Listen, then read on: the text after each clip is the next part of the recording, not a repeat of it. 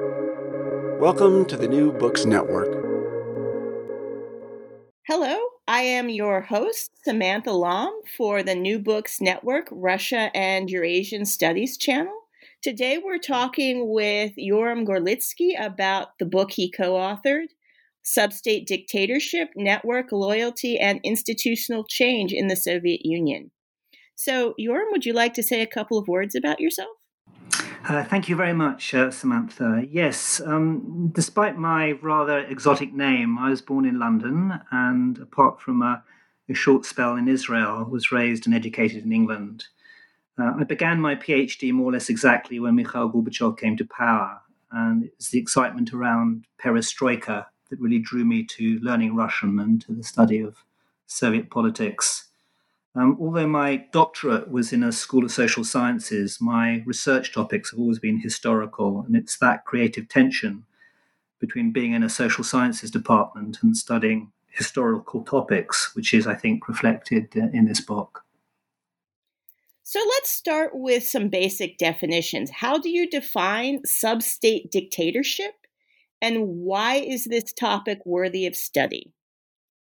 Okay, well, I'll take um, those sort of questions in order. In terms of definition, uh, a sub-state dictatorship is a, a, local or regional dictatorship that is lodged in a statewide authoritarian regime. Uh, broadly speaking, a dictatorship is a regime whose rulers come to power by means other than competitive elections. And this applies both at the state and sub-state levels. Uh, in the book, we then go beyond this by applying other recent findings in the theory of dictatorship to the, to the Soviet case. And so, why is this topic really important to study? Well, uh, there is, I think, an understandable fascination around the world with leaders and, in particular, with the personality of dictators. In our view, however, this can only take you so far. We believe that in order to understand how dictatorship really works, we need to find out what's going on within the state and to penetrate its inner workings. And in a country as large as the Soviet Union, these were predominantly, located at the, at the local level. So, Getty wrote a book um, not too long ago called Practicing Stalinism Bolsheviks, Boyars, and the Persistence of Tradition which also looks at these sort of regional power networks and patron client relationships. How does your work uh, mesh with his? Do you challenge some of his ideas? Do you expand on some of his thoughts?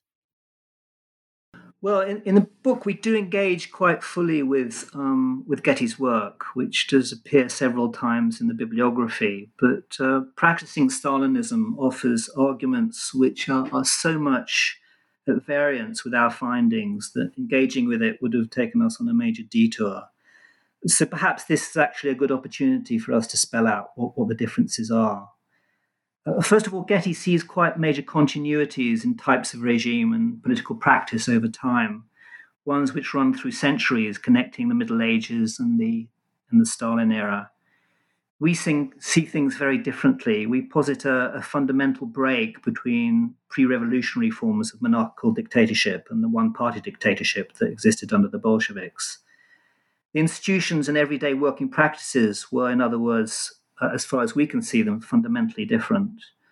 Uh, secondly, Getty believes that patrimonial practices took precedence over institutional ones in the Soviet era. We argue this is really quite wrong. The Soviet system, in our view, was highly institutionalized.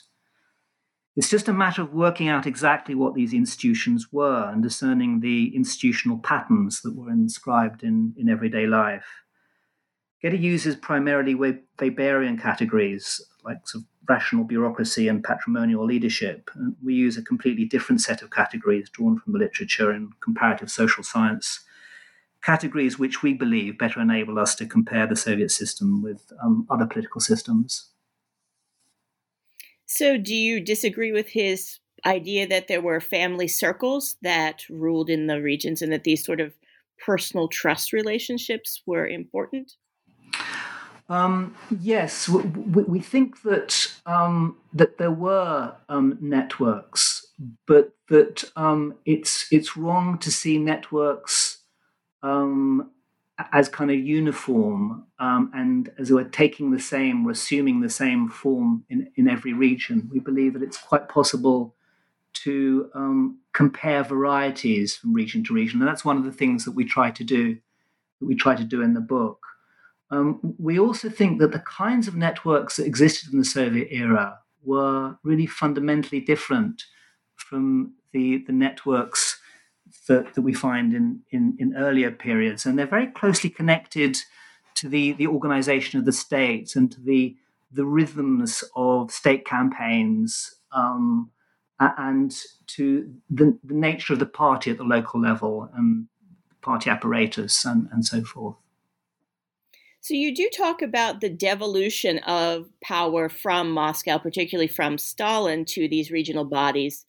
You know, simply because of the size of the Soviet Union. You know, Moscow cannot control everything. Uh, what sort of checks and balances did Stalin use to keep regional bosses and these sort of family circles in check? Yeah, I mean, he had, and in this sense, we find that Stalin um, was actually much more kind of methodical in terms of his his understanding of the relationship between the center and the provinces than than, than any of his successors. Um, so um, he's actually understands that it's a problem, and he understands that you need kind of institutional devices to deal with it. And he comes up with with a number of a number of devices, the most important of which are probably um, regional party elections, which uh, provide him with information about things that are are going wrong within um, within the regions as far as the centre is concerned. They provide him with very very valuable information about the, the inner workings of the regional um, party apparatus. Could you explain that? Because most people view Soviet elections in general as fake they think that they have just simply a slate of pre approved candidates and that they are meaningless. How would party elections provide Stalin with information?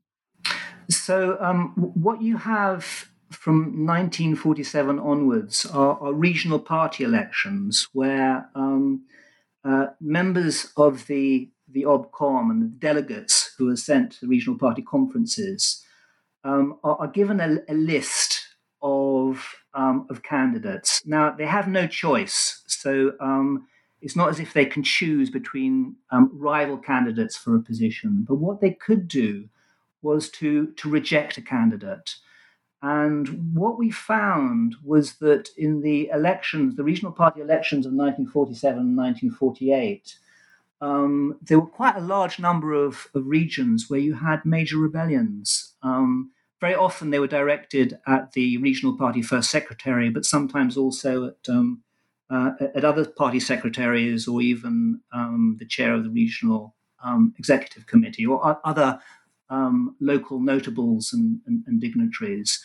And this provided the, the, center with information that something was going on in the region. Um, uh, and it, it, it very often, this information departed from the the, the official line that the that the region was was following, and as a result, the centre would very often send out um, uh, brigades to check up on what was going on, and in some cases, they would actually fire um, a regional secretary, possibly even a regional first secretary, if they performed particularly badly in, in these elections. So they were. In one, this is one of the findings of the book. The, these elections were actually very important um, and very meaningful, uh, so meaningful that regional party secretaries changed their behavior in, in response to them. And we know that because, um, first of all, we can see that um, in terms of their, their speeches and their relationships with the obkoms, but also it's very interesting that the, that the number of rebellions uh, diminishes from 1947,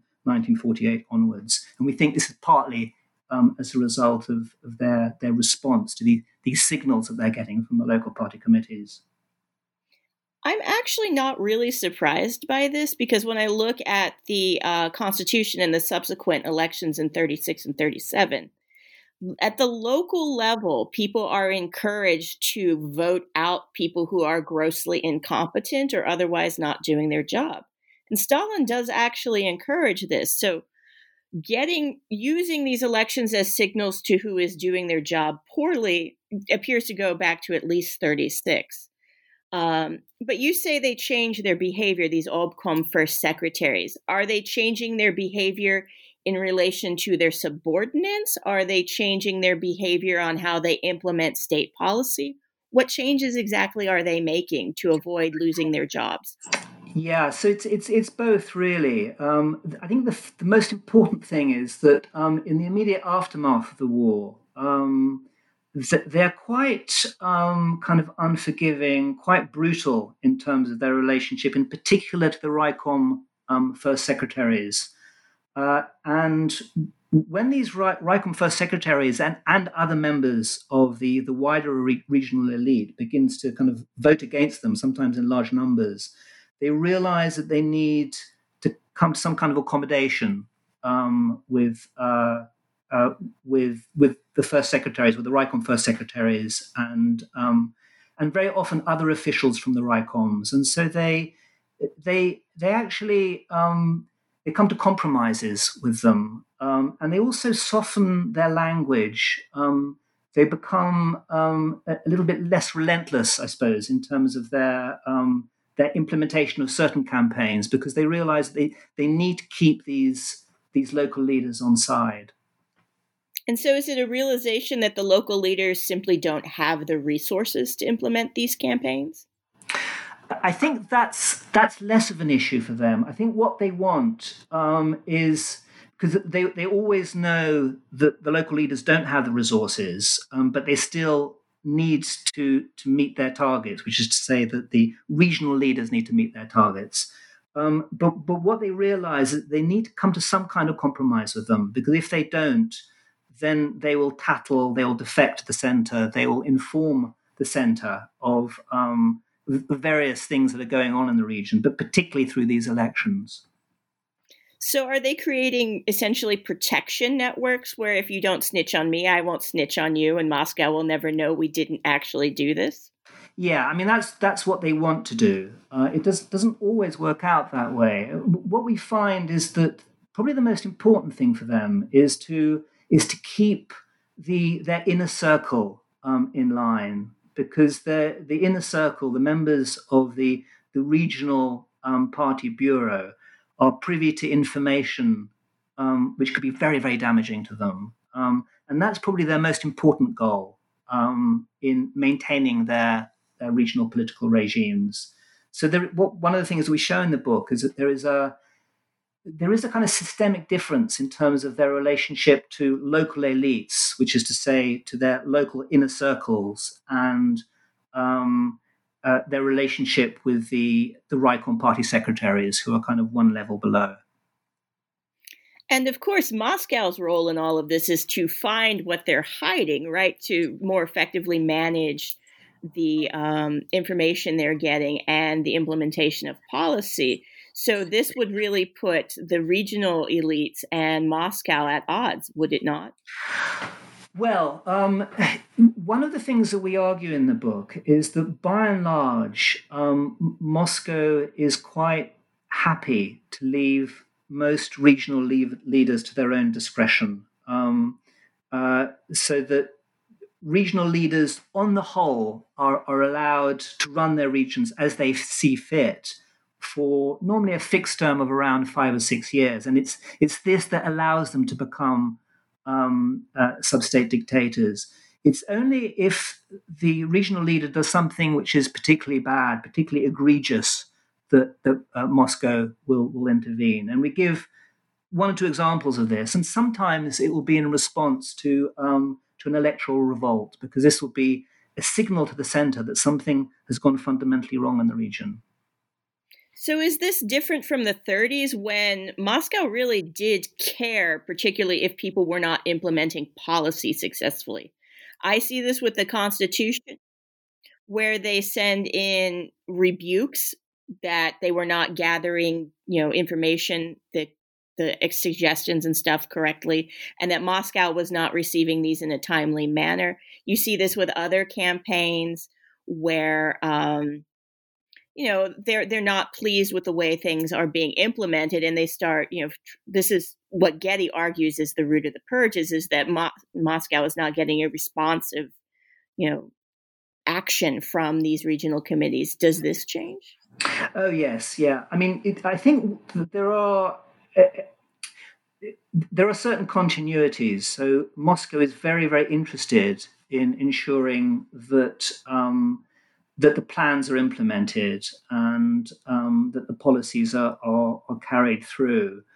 Um, but there are there are important differences. I mean, of course, in the 1930s, and I suppose this is one area where we would really disagree with um, uh, with with Getty. Uh, the centre is very keen to um, uh, it, certainly by the end of the 1930s to, to implement um, to excuse me to um, uh, to purge these regional leaders because they present a potential threat to um, to the center and to Stalin, particularly in the event of a war. That, that isn't an issue by the late 19, 1940s because these leaders are, are much younger, they're much more junior, and this is a very it's a very traditional society. Um, so they don't really pose a threat to, to Stalin in any kind of major way. Uh, I think the continuity lies in the fact that um, the centre is still very interested in making sure that the campaigns, that the policies are, are implemented. Um, what it doesn't want is for their for the the campaigns to be implemented on paper, but in fact on the ground, a lot of the things that um, regional leaders are, claim to be happening aren't really happening. That that's the thing that they they want to use, among other things, the regional party ele- elections as sources of information about these um, goings on in the regions. That's always the issue with the Soviet bureaucracy, though, isn't it? That, you know, what exists on paper and what happens in real life are often not at all the same thing. sure, yeah. I mean, what, what we find is that over time, um, there are a number of kind of institutional practices which, um, which, uh, become kind of consolidated. Um, and, and these don't really exist in the, in the mid 1930s, but they become consolidated by the late 1940s early 1950s. And these are designed precisely in order to, to narrow down the wriggle room that's available to local leaders um, uh, to, you know, to falsify statistics, um, to make out that the plans are, are being implemented, where, whereas in fact they aren't. So by the, the late 1940s, the system has become much more institutionalized than it had been um, in, in the 30s in that regard. Are those measures actually effective, though? Because you certainly write, for example, about Ryazan, which I know is a little bit later in the Khrushchev era, where that is a massive falsification of statistics. um, I mean, he's essentially at that point buying meat products and then running them through as if you're meeting like extra meat quotas and stuff. Yeah, yeah. So, are these measures effective? Yeah. Um, if you compare Stalin and Khrushchev, what we would argue is that um, that Stalin's devices are, are much, much more effective than either Khrushchev's or, or Brezhnev's. Um, because Stalin seems to have a much better understanding of, of how this regime works, um, how the political system works than, than Khrushchev does. And it's to that end that he sets up all these um, institutional mechanisms to control um, regional elites. What Khrushchev does, and the um, the scandal that you're referring to is um, in the so it takes place in 1960, is to dismantle all these control mechanisms. And we argue that that is an absolute disaster um, because uh, Khrushchev fails to understand um, the kind of fundamental truth about this system, which is that um, you can't rely on regional leaders both to, to implement um, policies and to tell the truth about whether they've been implemented. That you need you need third party agencies, um, truth tellers, honest brokers to provide this information. And what Khrushchev does is to dismantle all of these, which um, which is a, a, an absolute catastrophe, and that leads in um, the late 1950s to um, a pandemic of falsification um, and, and, fraud, which um, it, it, we can't be absolutely certain about this, but it appears to us to be on a far greater scale than at any other point in, in Soviet history. So, other than regional elections, what other mechanisms did Stalin implement to keep an eye on regional leaders and, you know, make sure they were doing what they said they were doing? Yeah, um, there are two other kinds of mechanisms that we look at in the book. The first um, are, are, the rotations. So, um, what you have is a system where regional leaders are given kind of more or less absolute power to run their regions as they saw fit, but only for a particular period, only for a fixed term of normally around five to six years, and then um, resuming a policy which had first been introduced in in the 1920s um, you have a kind of mechanism for rotating leaders from one region to another. And that's one way of, of controlling these leaders and making sure that their connection to um, uh, to local networks doesn't become overly sort of nepotistic. The other um, mechanism, the third type of mechanism, various institutions such as the Ministry of, State Control and the Party Control Commission, um, which again are consolidated um, and become kind of entrenched in the late Stalin era. And what Khrushchev does disastrously um, is to um, uh, is to undercut these institutions um, and um, to try and to devolve as much power as possible to um, to regional party leaders. And, and we think this, in terms of his ability to um, to control what's going on at the regional level, this this is a this is a catastrophe. Why would Khrushchev make that decision to devolve power? Yeah, um, Khrushchev had a very kind of childlike and quite naive understanding of of how organizations work. Um, so he responded to bureaucracy um, in in in a very um, kind of common sense way. I think his idea was that one should deal with it simply by um, removing paperwork. Um, and the best way of doing this was to transfer power from the, the central ministries and the central party organizations, which had um, become um, kind of uh, uh, overwhelmed with, with bureaucracy, um, and transfer power to the region. So he thought this would be enough. But it was based on a, on a fundamental misunderstanding of of how institutions, how organizations actually function.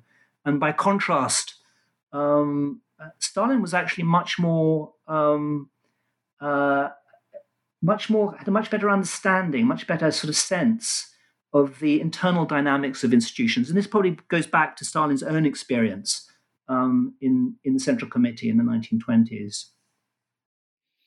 So, how does the mechanism? could you give us a time frame of these changes in the mechanisms of regional governments because there is sort of a messy transition from stalin's death to actually malenkov then to khrushchev as far as you know state power goes. How is this reflected in change to regional governments?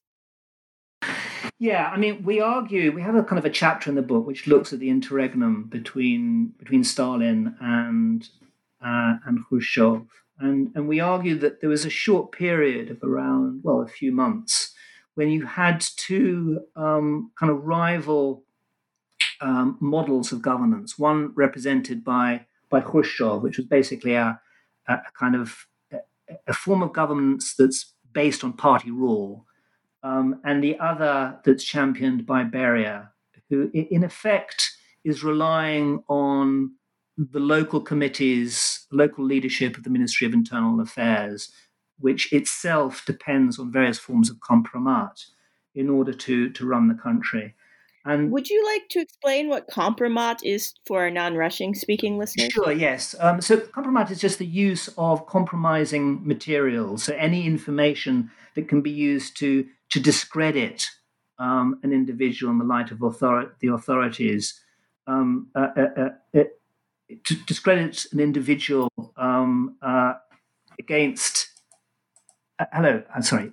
Um, to discredit an individual um, Uh, so, for example, in the, in the, the late Stalin era, um, one of the favored forms of compromat was um, to show that an individual was associated with some kind of oppositional activity. It could be Trotskyists, or it could be emigres, or um, uh, it could be whites from the Civil War. Um, uh, and what, one of the things that we argue is that under Khrushchev, you get a, um, a transition from relying on compromat, which was based on um, association with oppositional activity, to a new form of compromat that was based on um, involvement in, in the repressions under Stalin. So, compromat is basically the use of, of information that can be used to discredit um, usually a, a rival uh, within the leadership. Okay.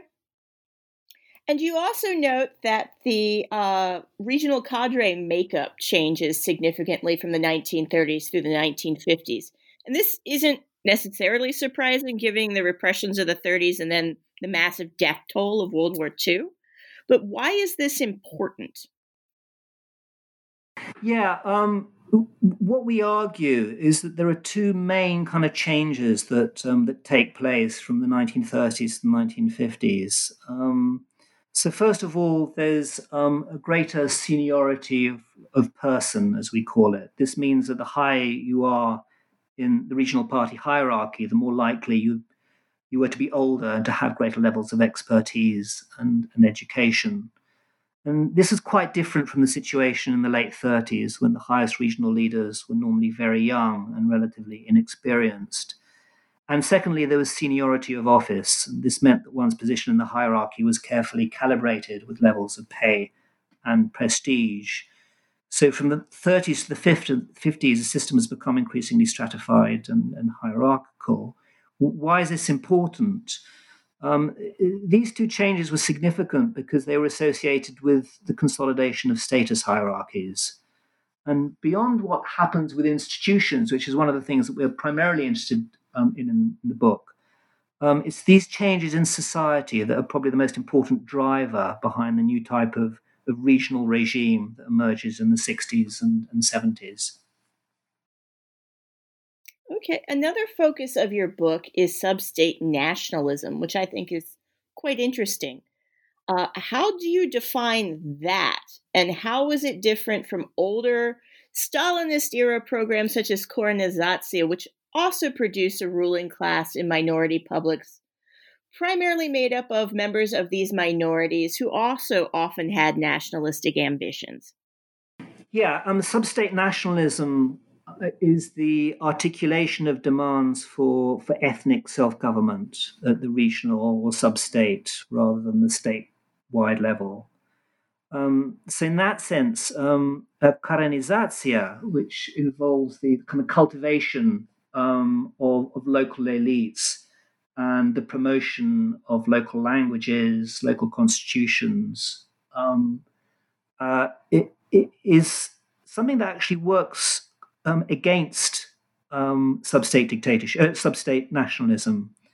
Um, so Korenizatsiya and sub-state nationalism um, originally um, uh, were, were moving kind of opposite direction opposite directions. Korenizatsiya was an attempt by the regime to, to prevent sub-state nationalism. Um, but we also acknowledge that the two were connected. And alongside an earlier generation of scholars, we argue that over the long term, um, did actually contribute to, um, to sub-state nationalism.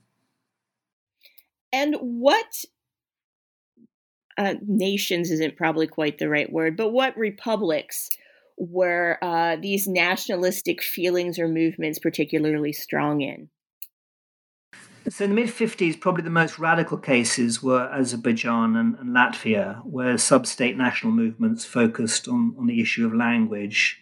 But one could also point to what one might think of, and I, I sympathize with you when it comes to the terminology, but you, could think of them as proto national movements in, in Georgia in 1956, in Lithuania in the 1970s, as well as in some other republics such as Ukraine and, and Armenia. And what form did substate nationalism take? Was it only agitation for greater linguistic rights, or were there other aspects as well? Yeah, um, in the mid 1950s, the main focus um, was uh, was language, um, but you do get other examples. So um, in uh, in Georgia in 1956, the the attacks on Stalin um, are interpreted by many Georgians as as a slight on the um, the Georgian nation, um, and there is an argument that um, that the demonstrations uh, against Khrushchev's secret, secret speech in 1956 uh, are a kind of the first flickerings, the first signs of a, a proto national movement in, in, in Georgia. In, in other areas, you get um, it might not be a particular individual or even the language, but it might be um, uh, the ethnic group's history um, or its its kind of culture more broadly that um, that comes up for, for scrutiny, and perhaps the the indigenous or the local ethnic group will campaign on behalf of, kind of raising the profile of the um, the local culture, the local ethnic culture, um, uh, or or perhaps kind of playing up um, the ethnic group's role in in a major historical event such as the the Second World War. So, how did these republics also use nationalist discourse to resolve internal problems? Because you do talk about that.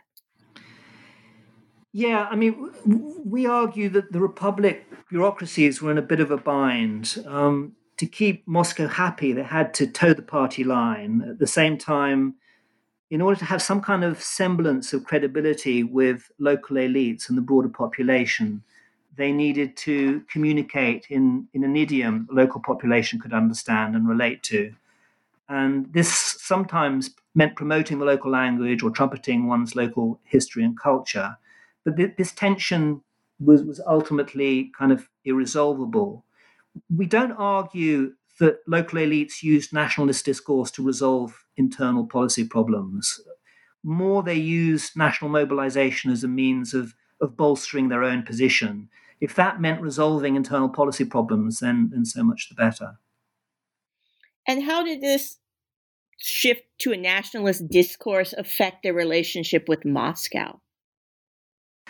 Yeah, I mean, th- there was a kind of a gradual shift over time. Um, I, I, wouldn't, I wouldn't go so far as to say that there was actually a shift towards a nationalist discourse. I don't think that would have been permitted by um, uh, um, by Moscow. But um, it, it was perhaps a, a national discourse. Um, and what we find is that um, the republics and republic, Republican elites, they, had to, to tread very carefully because, on the one hand, they wanted to keep Moscow on side, but on the other hand, if they were going to do their, their job properly, they needed the cooperation um, of the local population, and they could only do that if they um, uh, express themselves in a local idiom that um, the local population could relate to and, and, and understand.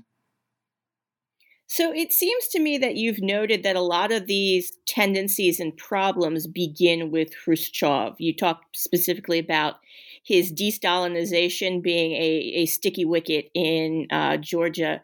Did his anti-colonial policies in any way embolden these sort of proto nationalist discourses?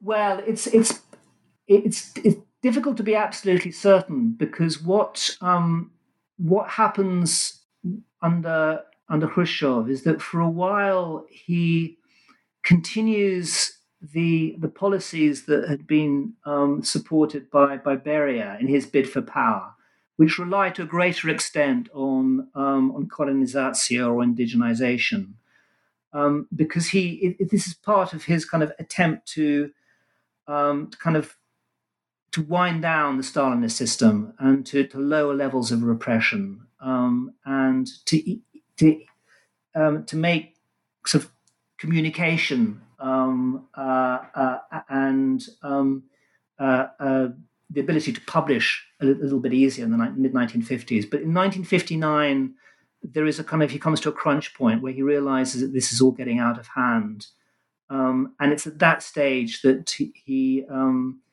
he authorizes a, a, purge in in Latvia, um, and there is a kind of a, a, change in in position. There's a change in direction in terms of the regime's nationalities policy, but it's not as eventually it's not as pronounced as it looks if it would be um, from the perspective of 1959, 1960. When you say purge, though, you don't mean Stalinist purge where people get shot, right? No, no, that's right. Yeah, you don't. I mean, that's one of the one of the kind of important kind of long-term developments that, that we actually find that already in the Stalin era. Um, that there's, um, in terms of regional elites, there's much, much less of a chance of, of blood purges, of people being executed and, and arrested if they're members of, um, of uh, a regional political elite. Well, I'm sure they find that comforting. Uh, well, yeah, I mean, it, I think from the perspective, I think there were very, very high levels of fear, clearly, in the late 19, late, late 1940s. But if one looks at the, the actual dynamics um, of, uh, of political rule, then, then what you get, this is one of the things that we tried to describe in, um, in chapters two and three, is the emergence of practices um, uh, at the, from, from the bottom up which um, are used to protect um, regional elites from kind of ons- onslaughts from the center. I, I, mean, I should also say that I, I, don't think it would be right, you know, to to blame Khrushchev entirely for everything that went wrong. I mean, a lot of the kind of the the underlying problems um, uh, were there as, as it were from the very beginning, and they were they were clearly there also in in, the Stalin era. So there were there were there were many things about how Stalin kind of ruled the country, whatever one thinks about it from a kind of moral point of view, that were just completely unsustainable. So I think Khrushchev realized that he needed to do some things different, but unfortunately, he made some some catastrophic errors. Yeah, I wouldn't necessarily say I would blame him. I just think it's interesting to look at how things change. Uh, I mean, Stalin, even with the blood purges, was not successful at getting a responsive bureaucracy that implemented policy the way they were supposed to. You just end up with a bunch of dead people and bureaucracy that still doesn't work. Um. Sure, yeah. I mean, in general, one of the kind of the overall arguments that we make is that, um, in particular, in terms of the relationship between the centre and the regions, um, there's actually a, lot of continuity between um, the Stalin and Khrushchev eras in the sense that um, both Stalin and Khrushchev placed regional leaders under extraordinary um, uh, amounts of pressure. Whereas the real kind of the real change, the real cutoff point is um, in the early 1960s between Khrushchev and Brezhnev.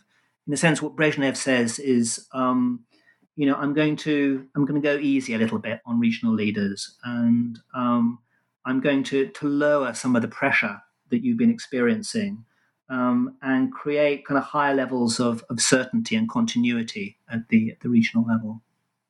Yeah, I, I mean, it seems to me that many of the demands on regional leaders were impossible, and that is some of the reason you see for things like falsification. So, would we like to talk about, uh, you know, Khrushchev's reform, his devolution, and you know why these things failed? Perhaps by looking specifically at Ryazan, because I think that's a very interesting example. Um, and I loved your article on it, by the way. Thanks. Yeah, um, I mean, Ryazan is is a very um, interesting case, um, and actually, we argue that it, it's um, really is a turning point. In um, over the whole period, you know, from um, from the mid 1940s to the uh, the mid 1970s. Um, what happens there is that you get um, a trust network that emerges um, between uh, uh, Larionov, the first secretary in Ryazan, and a group of, of local first secretaries and a couple of members of his um, uh, Obkom bureau and this forms over over a decade. Um, and it's this this trust network, relatively high levels of trust between Larionov and um, and this kind of coterie, this inner clique, that enables the really massive levels of um, of falsification that you get in um, in in in Ryazan. Um, by contrast, you know, when we look at um, at Kirov, uh, at which I, I, know Samantha is where, where you are at the moment, um, eh, you get a leader who who's much more in the mold of the classic um, Stalinist sub-state dictator. So he's just applying kind of very high levels of pressure relentlessly on on the um, the Raikom secretaries, and that means I, very, it's very difficult for him to um, to establish relations of trust um, with uh, with these leaders, and and it means that when he himself has to to falsify and has to um, to lie um, on on behalf, as it were, of the plan, um, he he he can't get um, the leaders to to go along with him because they just don't trust him. So um, there's a marked contrast between the Ryazan and, and Kirov um, Kirov examples in, in, that regard. Well, I got the impression that a lot of that was personal. That in Ryazan, the first secretary was actually a pretty decent guy. People actually liked him. You have photographs, for example, of his funeral when he committed suicide of you know just masses of people you know coming out to still support him whereas i got the impression the guy in kirov was what we might colloquially call a douche that he was in general not a nice person and so you know this personality was really important yeah i mean I, to be honest we're kind of reluctant to go down down that route because um, we, we don't think it's simply a matter of um, you know, of, of, personality. If you look at, um, at, at Larionov in Ryazan, in, in the mid 1950s, um, sometimes he, he, he could occasionally behave very badly um, towards um, uh, towards his subordinates, and in order to fulfill the 19 um, the 1959 plan, um, you had a kind of reversion to the to the rays to the raids and the strong arm tactics of the 1930s.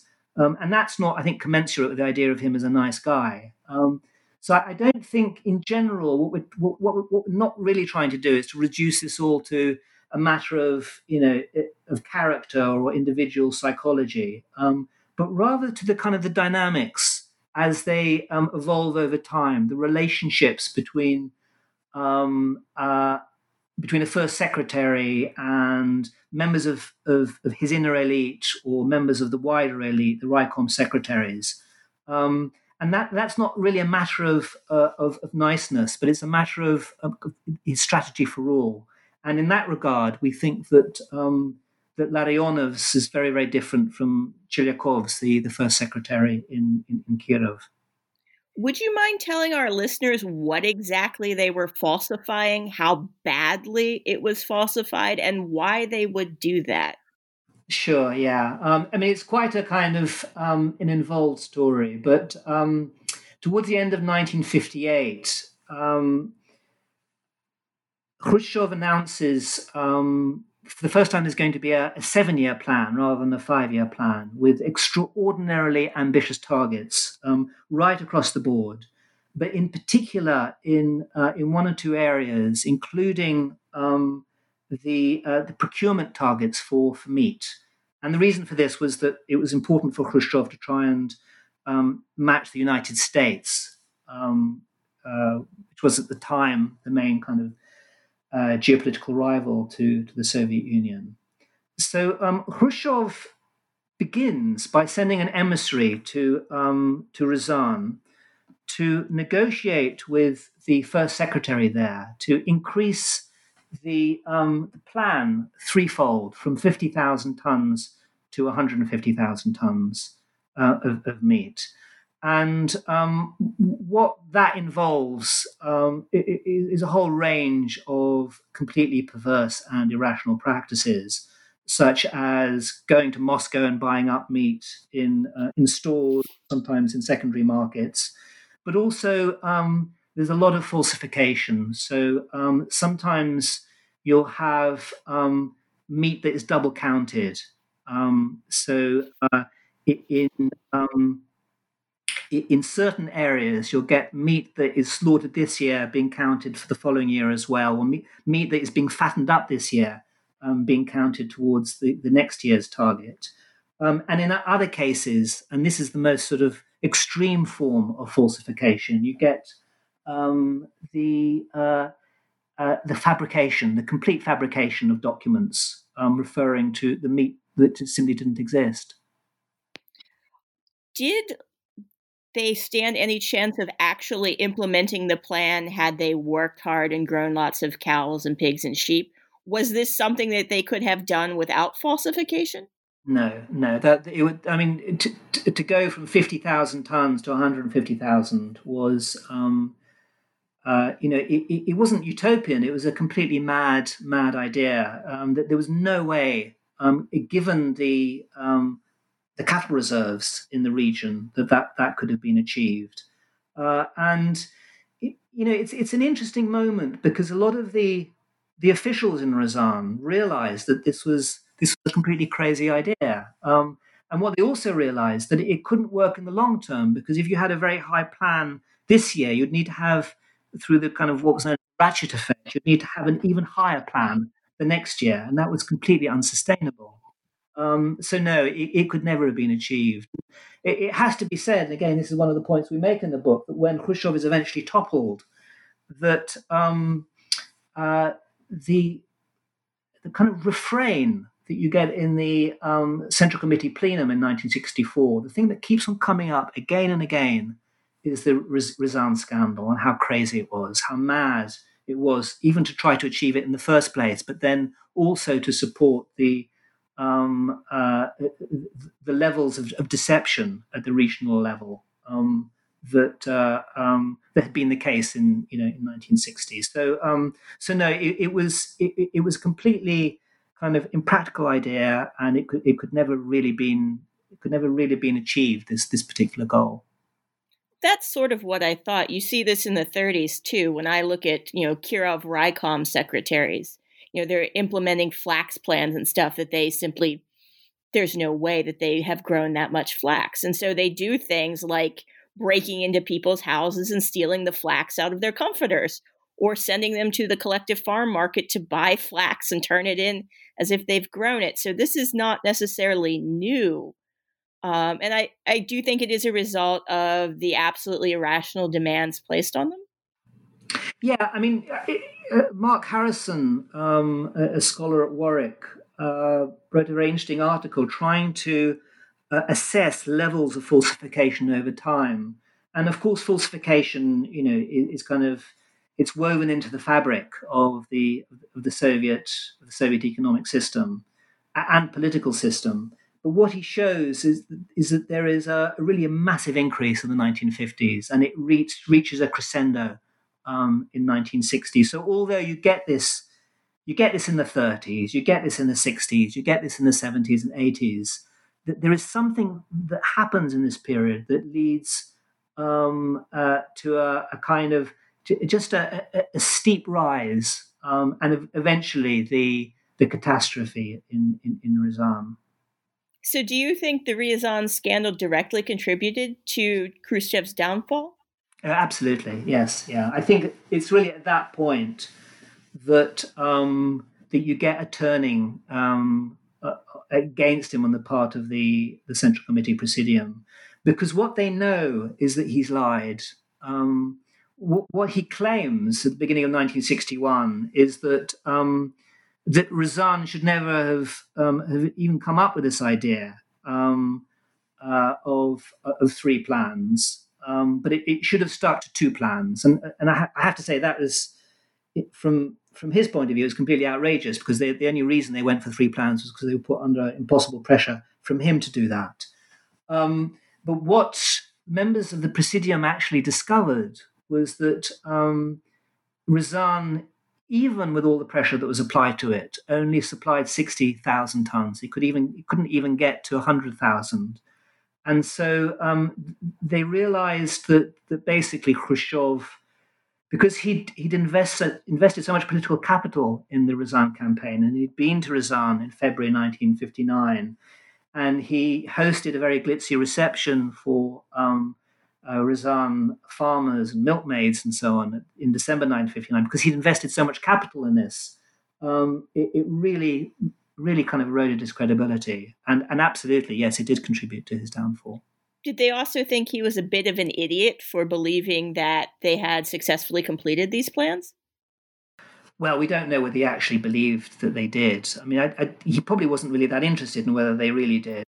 Um, I think what he wanted to do was at least to to maintain the the facade that they did, and and there came a point in um, in the autumn of 1960 when he realized that even that, even even maintaining those sorts of lies was was was completely um, completely unsustainable.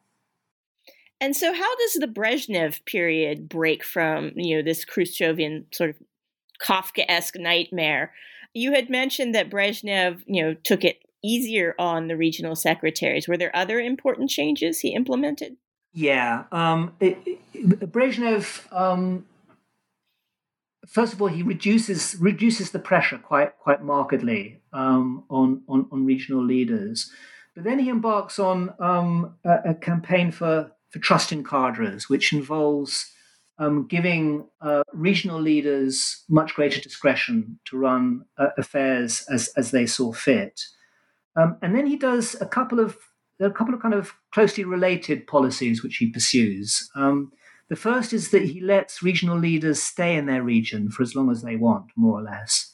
So, um, whereas under Stalin and Khrushchev, regional leaders normally would serve a term, a fixed term of around five years, and then move on to another region. Um, under um, under Brezhnev, you know, sometimes they'll stay in the same uh, in the same oblast or the same krai for for 10, 15, 20 years. Um, and alongside that, he does away with the policy of rotation, of kind of rotating these regional leaders from one region to another.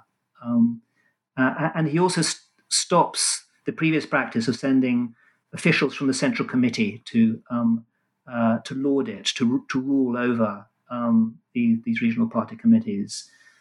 Another general kind of policy that he pursues is to um, widen the um, uh, the policy of indigenization. So he um, he allows regional leaders to recruit from within their own regions um, and to engage in a process of what we call homeland nationalism.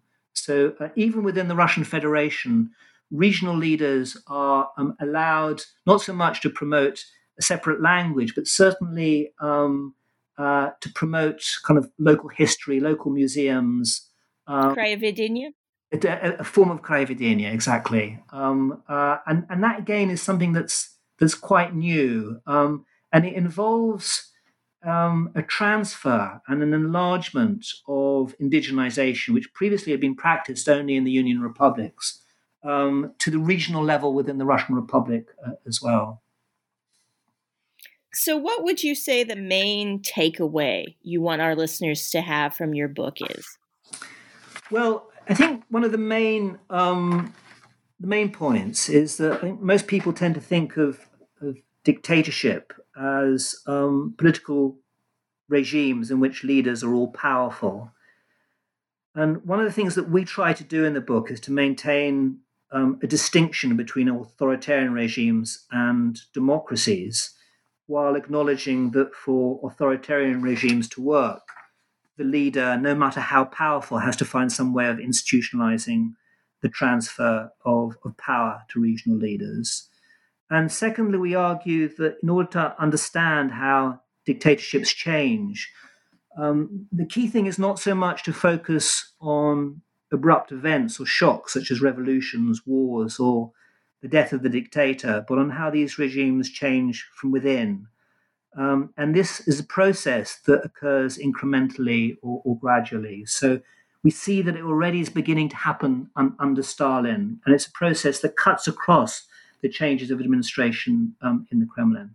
Well, thank you for coming and talking to us about your new book. Um, are you working on another project now, or are you taking a little rest? Yeah, no, I've, I, yes, I've got a couple of other projects. There's one um, on the, the Soviet legal system, actually, which um, ties in with with uh, with your own work, Samantha, on um, constitutions and how they were interpreted by um, by justice officials of the late 1950s, the late 1940s, early 50s, and late 50s And then there's another um, book that I'm I'm working on with Oleg Khlevniuk again. Um, we're, we're, going to be looking at the um, at the Brezhnev era and the uh, the Perestroika era, and we're looking at, uh, at the role of ideology and how it changed. Well, those sound interesting. When you get them finished, let us know, and we'd love to have you back again. Thank you very much, Samantha, and thank you very much for for ha- having me um, on on the network.